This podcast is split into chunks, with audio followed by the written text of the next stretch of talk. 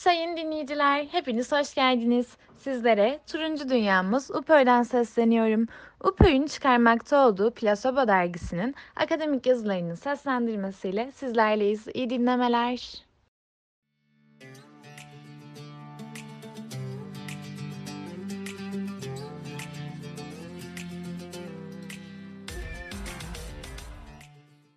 İlk yazımız Stanley Milgram'ın İtaat Deneyi yazısı.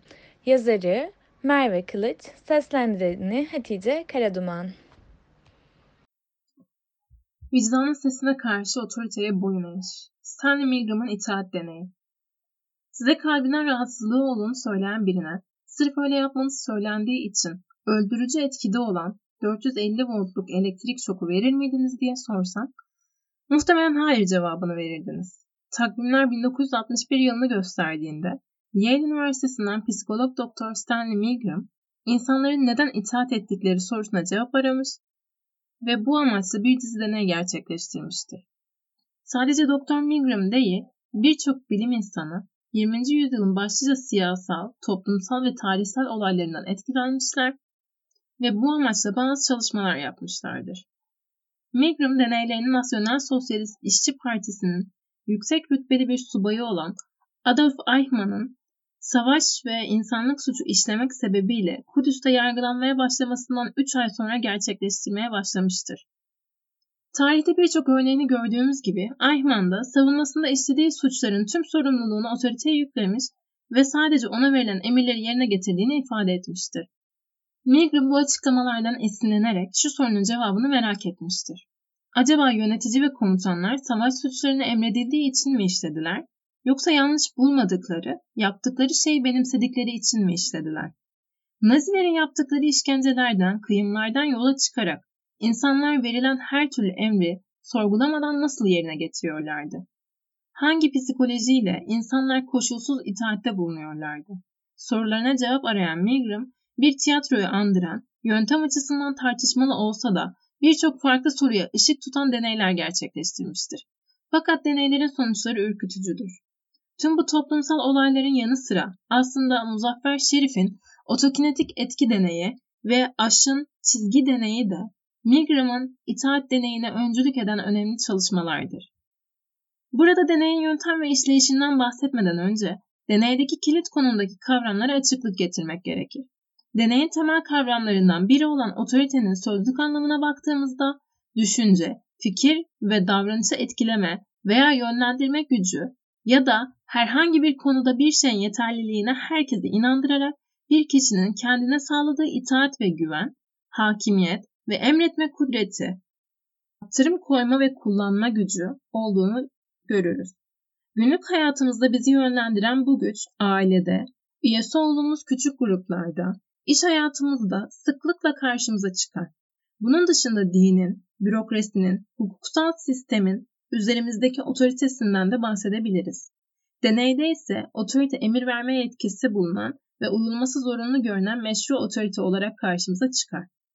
Burada meşru otorite bağlamında Max Weber'ın otorite ve tipleri konusundaki çalışmalarına bakacak olursak, Weber, otorite tiplerini geleneksel otorite, karizmatik otorite ve hukuksal, demokratik otorite olmak üzere üçe ayırır.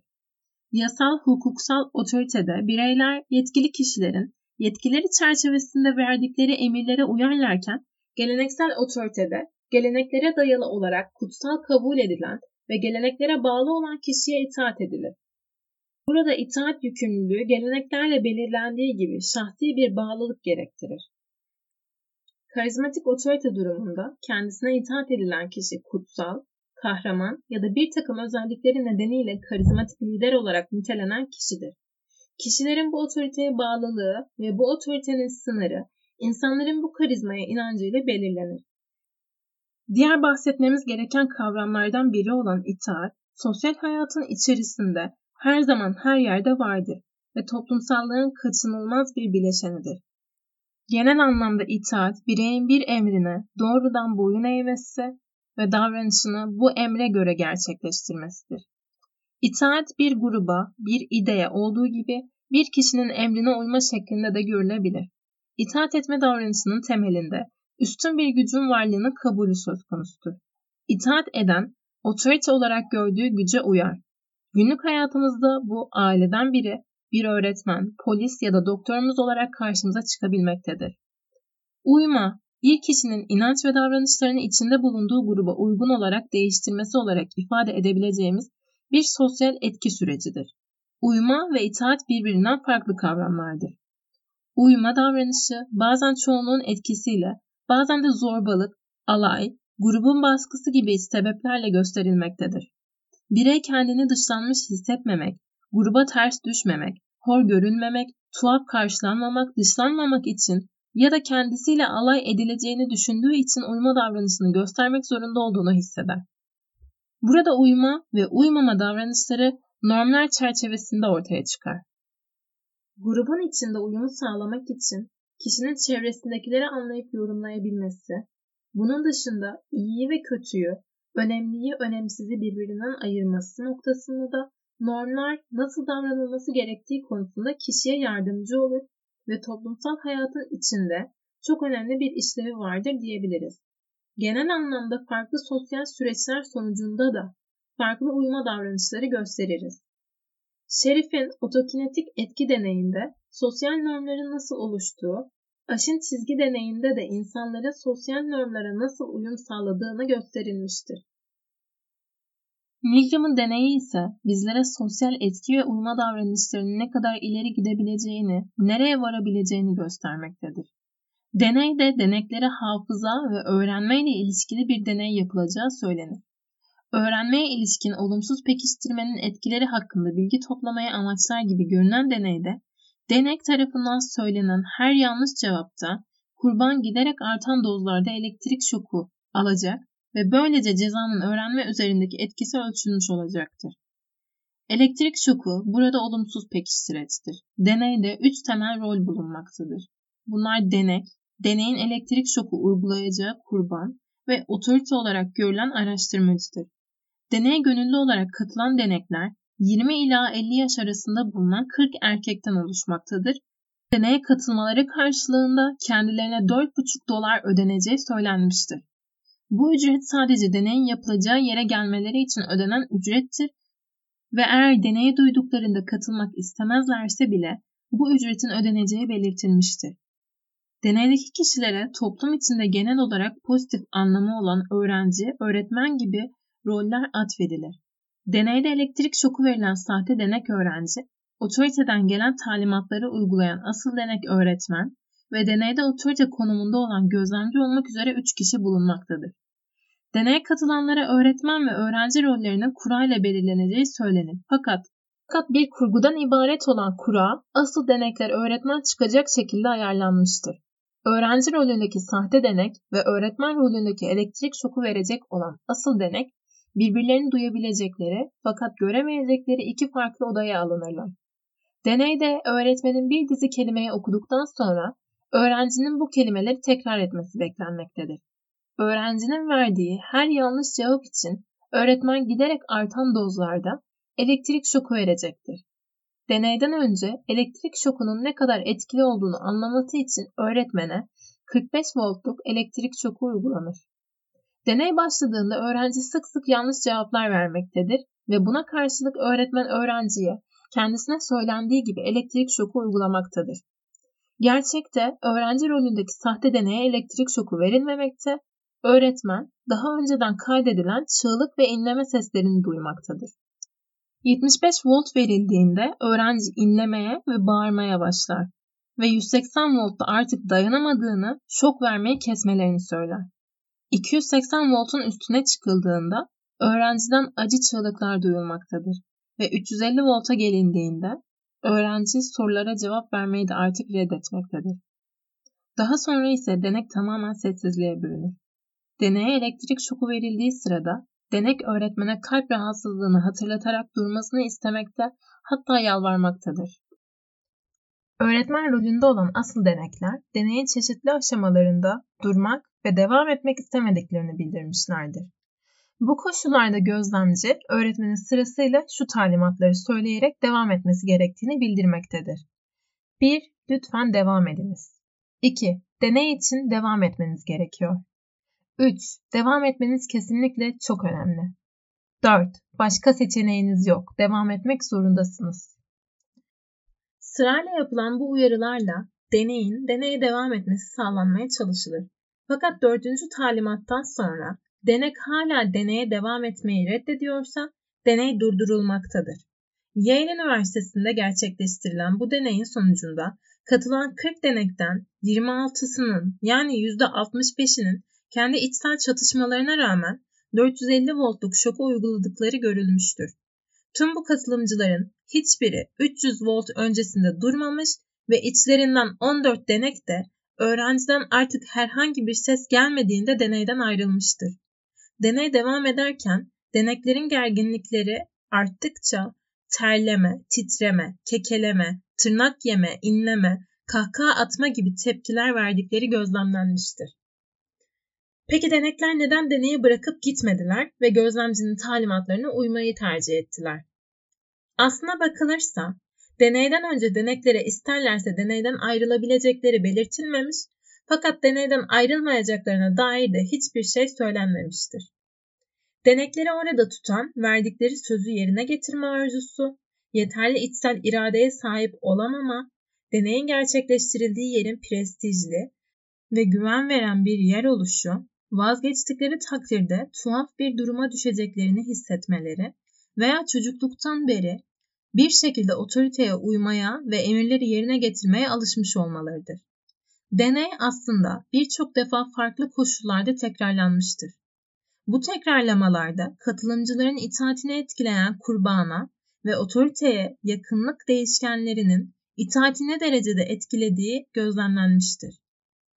Asıl deneyin sahte denek olan kurbana yakınlık durumu, birbirlerini duyamadıkları ve göremedikleri bir ortam, deneyin sadece kurbanın sesini duyabildiği ortam, kurbanla deneyin aynı oda içinde bulundukları ama aralarında mesafe bulunan ortam ve deneye şok vermek için kurbana temas etmesini gerektiren ortam olarak 4 koşul oluşturularak test edilmiştir.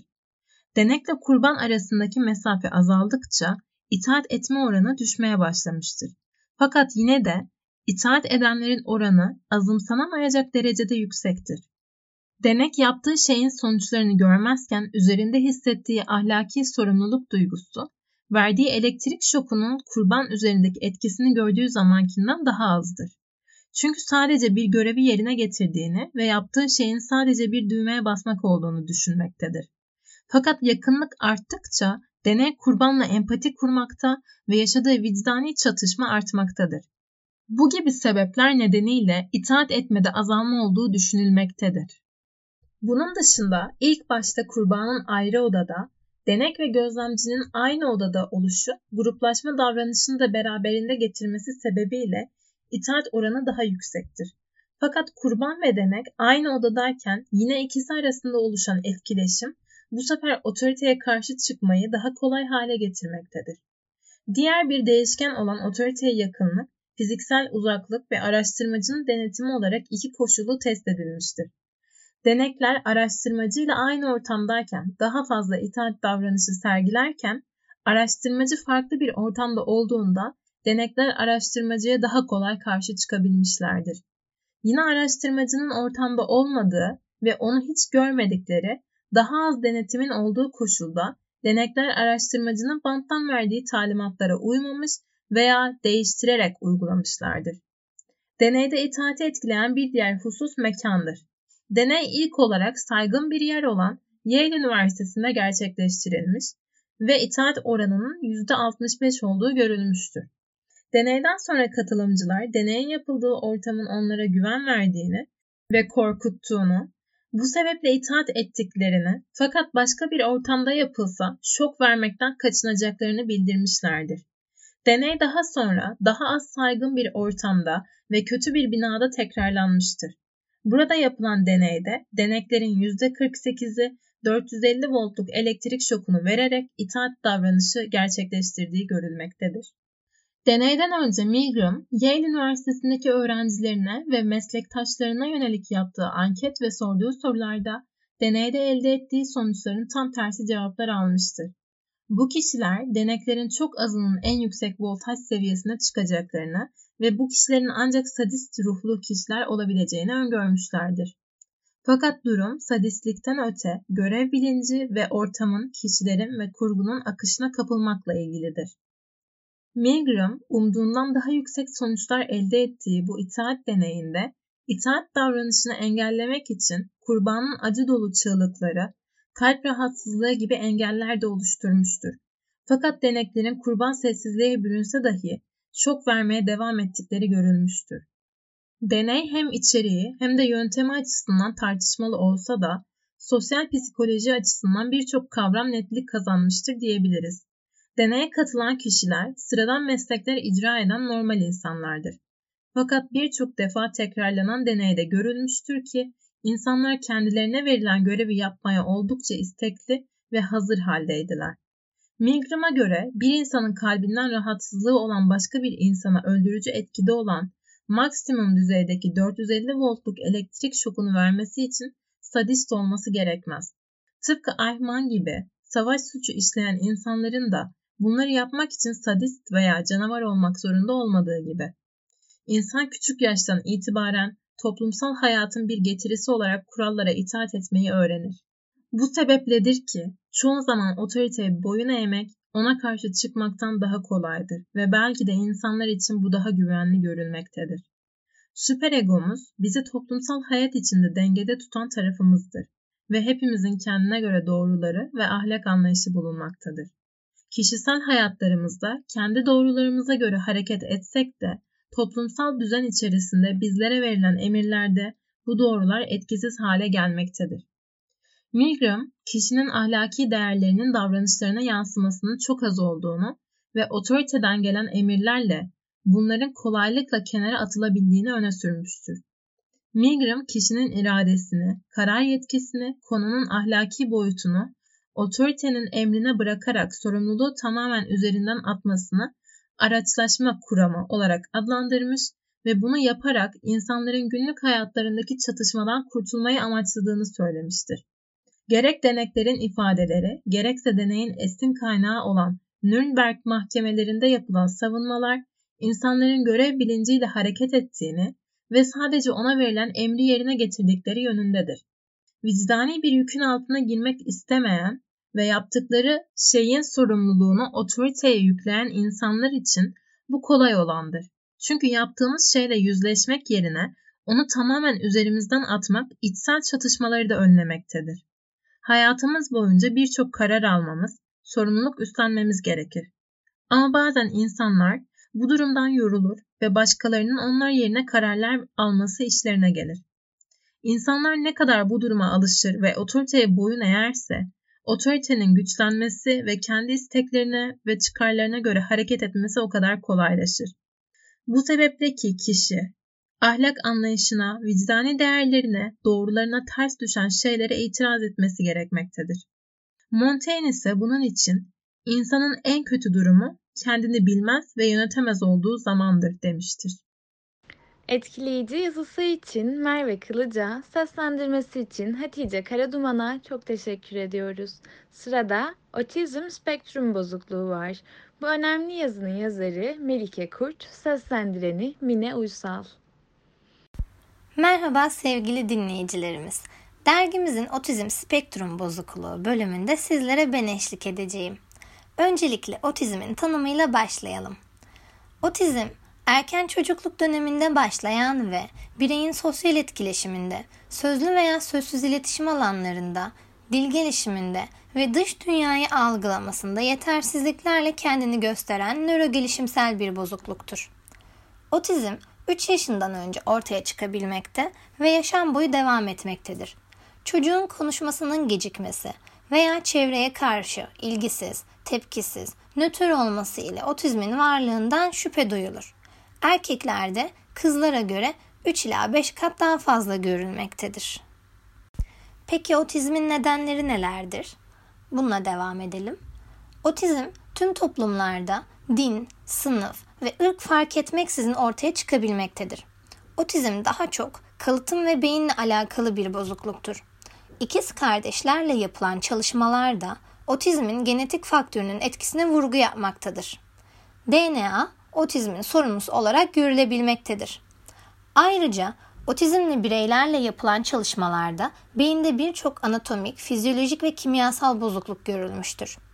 Doğum komplikasyonları otizmin oluşmasında bir neden değildir. Ancak otizmle ilgili kalıtsal risk ya da bozuk fetal gelişimin bir sonucu olabileceği belirtilmektedir. Ailesel ve çevresel faktörlerin otizmle bağlantılı olduğu düşünülmüştür. Fakat sonrasında bu yargıların doğru olmadığı, çevrenin sadece semptomları etkilediği görülmüştür.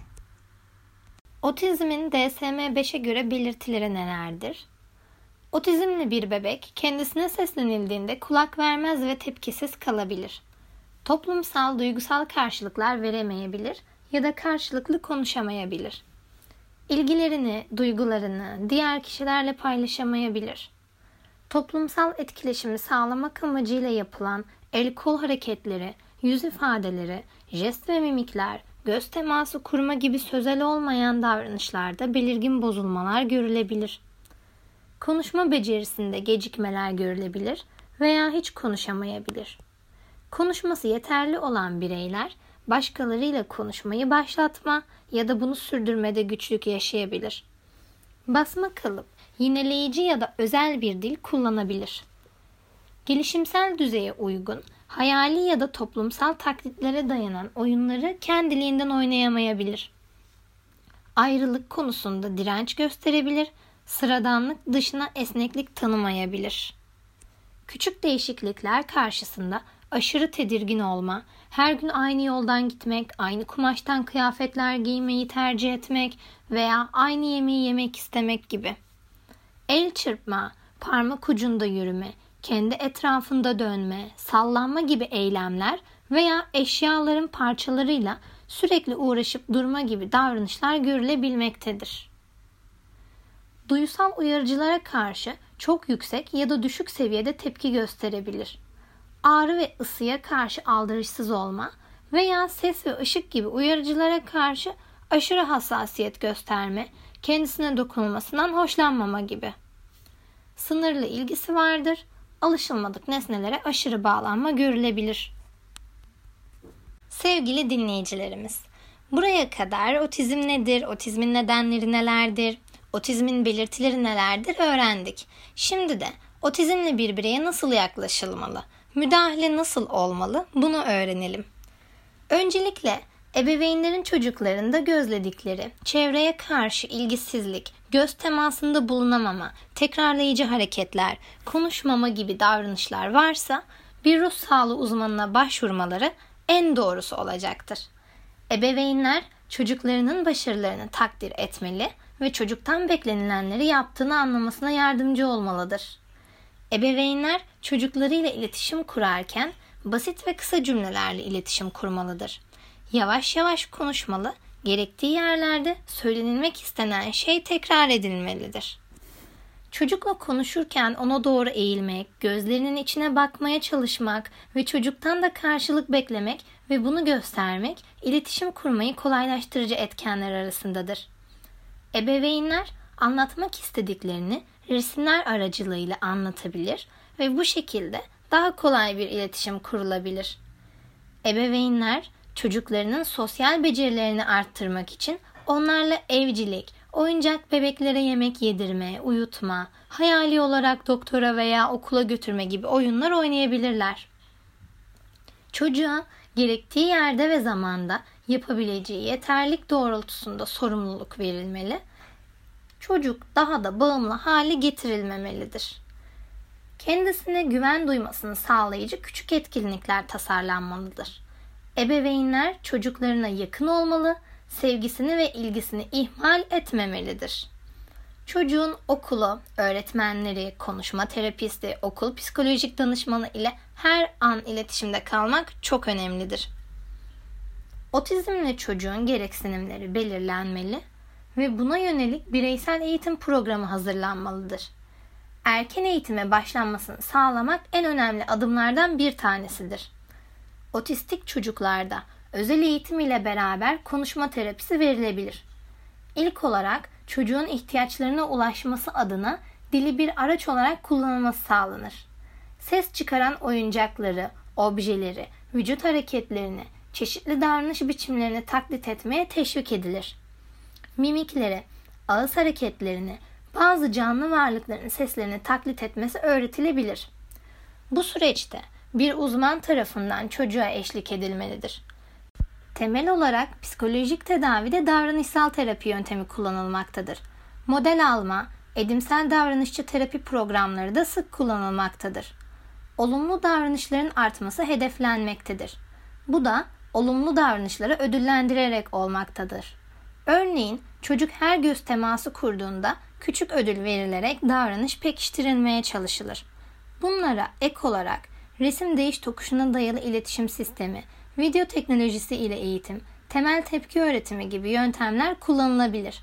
Aynı zamanda otizmli bireylerle müzik ve dans terapisi, sanat terapisi, drama terapisi gibi terapi teknikleri de kullanılabilir. Yazımızın ve seslendirmemizin sonuna gelirken umut her zaman vardır diyoruz. Otizm, zeka geriliği ile ilişkili değildir. Her zeka türüne sahip bireylerde görülebilir. Dolayısıyla bu kişilerin eğitimine önem verilmelidir. Otizmli bir birey, kimi zaman otizmli olmayan bir bireye göre daha fazla başarı elde edebilmektedir. Otizm daha çok bir beyin hastalığıdır. Beyinde anatomik bozukluklar gözlenmektedir. Otistik bireylerle ilgili ebeveynlere yönelik aile eğitimi verilmelidir. Otizmin iyi bilinmesi, ailenin de bu süreçte psikolojik yardım alması ve çocuğuna daha bilinçli yaklaşması çok önemlidir. Otizm ne çocuğun ne de ailenin bir suçudur. Bu durumun algılanması ve farkına varılması gerekir. Diğer türlü aile ile çocuk arasındaki bağ zayıflayabilir veya eleştiri, yargılama, öfke, suçluluk gibi olumsuz sonuçlar doğabilir. Çevrenin etkileri otistik bireylerde olumsuz yaşantılara sebep olabilmektedir. Çeşitli etiketlenmeler yapıldığında bu durumdan hem aile hem de otistik birey kötü etkilenir. Tüm bunların yaşanmaması adına herkesin otizm hakkında bilgi edinmesi ve farkındalık kazanması gerekmektedir. Otizmli bir birey hayatının belli alanlarında çok güzel başarılar elde edebilir ve zeka seviyesi tamamen düşüktür demek yanlıştır.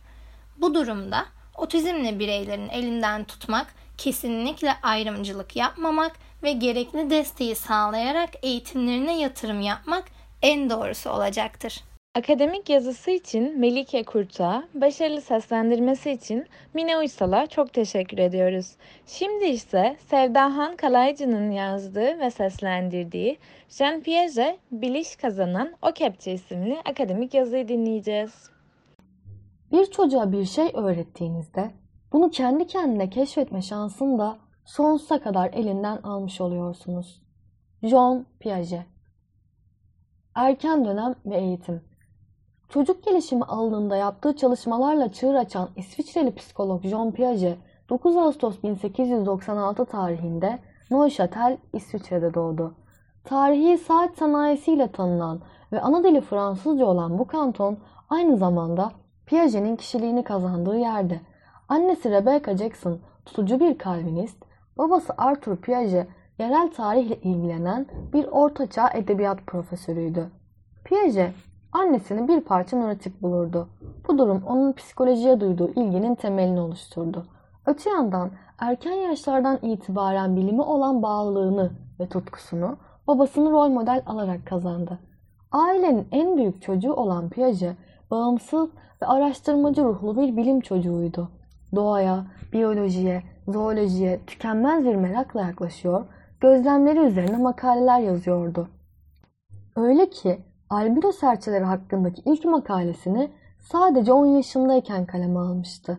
Bu yazı daha sonraki yıllarda yazacağı 60'tan fazla kitabın ve yüzlerce makalenin bilimsel bir siftahıydı. Lise yıllarında en sevdiği konu olan yumuşakçalar üzerine yaptığı çeşitli bilimsel yayınlar Avrupalı zoologlar arasında yankı uyandırdı. Okuyucuları onun yaşından habersizdi ve onu bu konuda uzman olarak görüyorlardı. Yine bu dönemde Neuchatel Doğa Tarihi Müzesi'nin müdürü Bay Gödel ile çalışma fırsatı edindi. Piaget, sonraki yaşamında doğa bilimleriyle edindiği tüm bu erken deneyimlerin kendisine kısa bir süre de olsa felsefenin iblisinden uzak tuttuğunu dile getiriyor. Liseden sonra Piaget, Neuchatel Üniversitesi'nde zooloji okumaya devam etti ve 1918 senesinde doktora derecesini aldı. Psikoloji kariyeri. Biyolojiye duyduğu ilgiyi epistemolojiyle harmanlamak isteyen Piaget, kendisini bilginin biyolojik bir açıklamasını bulmaya adadı. Bu istek, ileriki yaşamında genetik epistemoloji disiplinini kurmasının temeli olacaktır. Felsefe kullanarak bu amacına ulaşamayacağını anladığında ise yolu psikolojiyle kesişti. Psikoloji serüveninin ilk durağı olan Zurich Üniversitesi'ndeki psikoloji laboratuvarlarında ve Blouler'ın ünlü psikiyatri kliniğinde bir yıl çalıştı. Bu dönemde Freud, Jung ve diğerlerinin eserleriyle tanıştı. 1919'da Paris'teki Sorbonne Üniversitesi'nde anormal psikoloji üzerine eğitim aldı. 1920'de Paris'te Alfred Binet laboratuvarında Todor Simon ile birlikte zeka testleri üzerine çalışmalar yaptı ve bir erkek okulunda çocukları gözlemledi. 1921'de Cenevre'deki Jean-Jacques Rousseau Enstitüsü'nde araştırma direktörü oldu ve burada ilkokul çocuklarının mantığını araştırmaya başladı. 1923'te öğrenci iş arkadaşlarından biri olan Valentine Chudden ile evlendi. Bu evliliğinden 3 çocuğu oldu. Piaget'in kendi çocukları hakkındaki gözlemleri sonraki teorilerinin çoğunun temelini oluşturdu. 1929'da Cenevre Üniversitesi'nde çocuk psikolojisi profesörü, 1938'de Lozan Üniversitesi'nde profesör, 1952'de Sorbonne Üniversitesi'nde genetik psikoloji profesörü olmak üzere yaşamının sonuna dek üniversitelerde kaldı. 1940'da Deneysel Psikoloji Başkanı, Psikoloji Laboratuvarı'nın yöneticisi ve İsviçre Psikoloji Cemiyeti'nin başkanı oldu.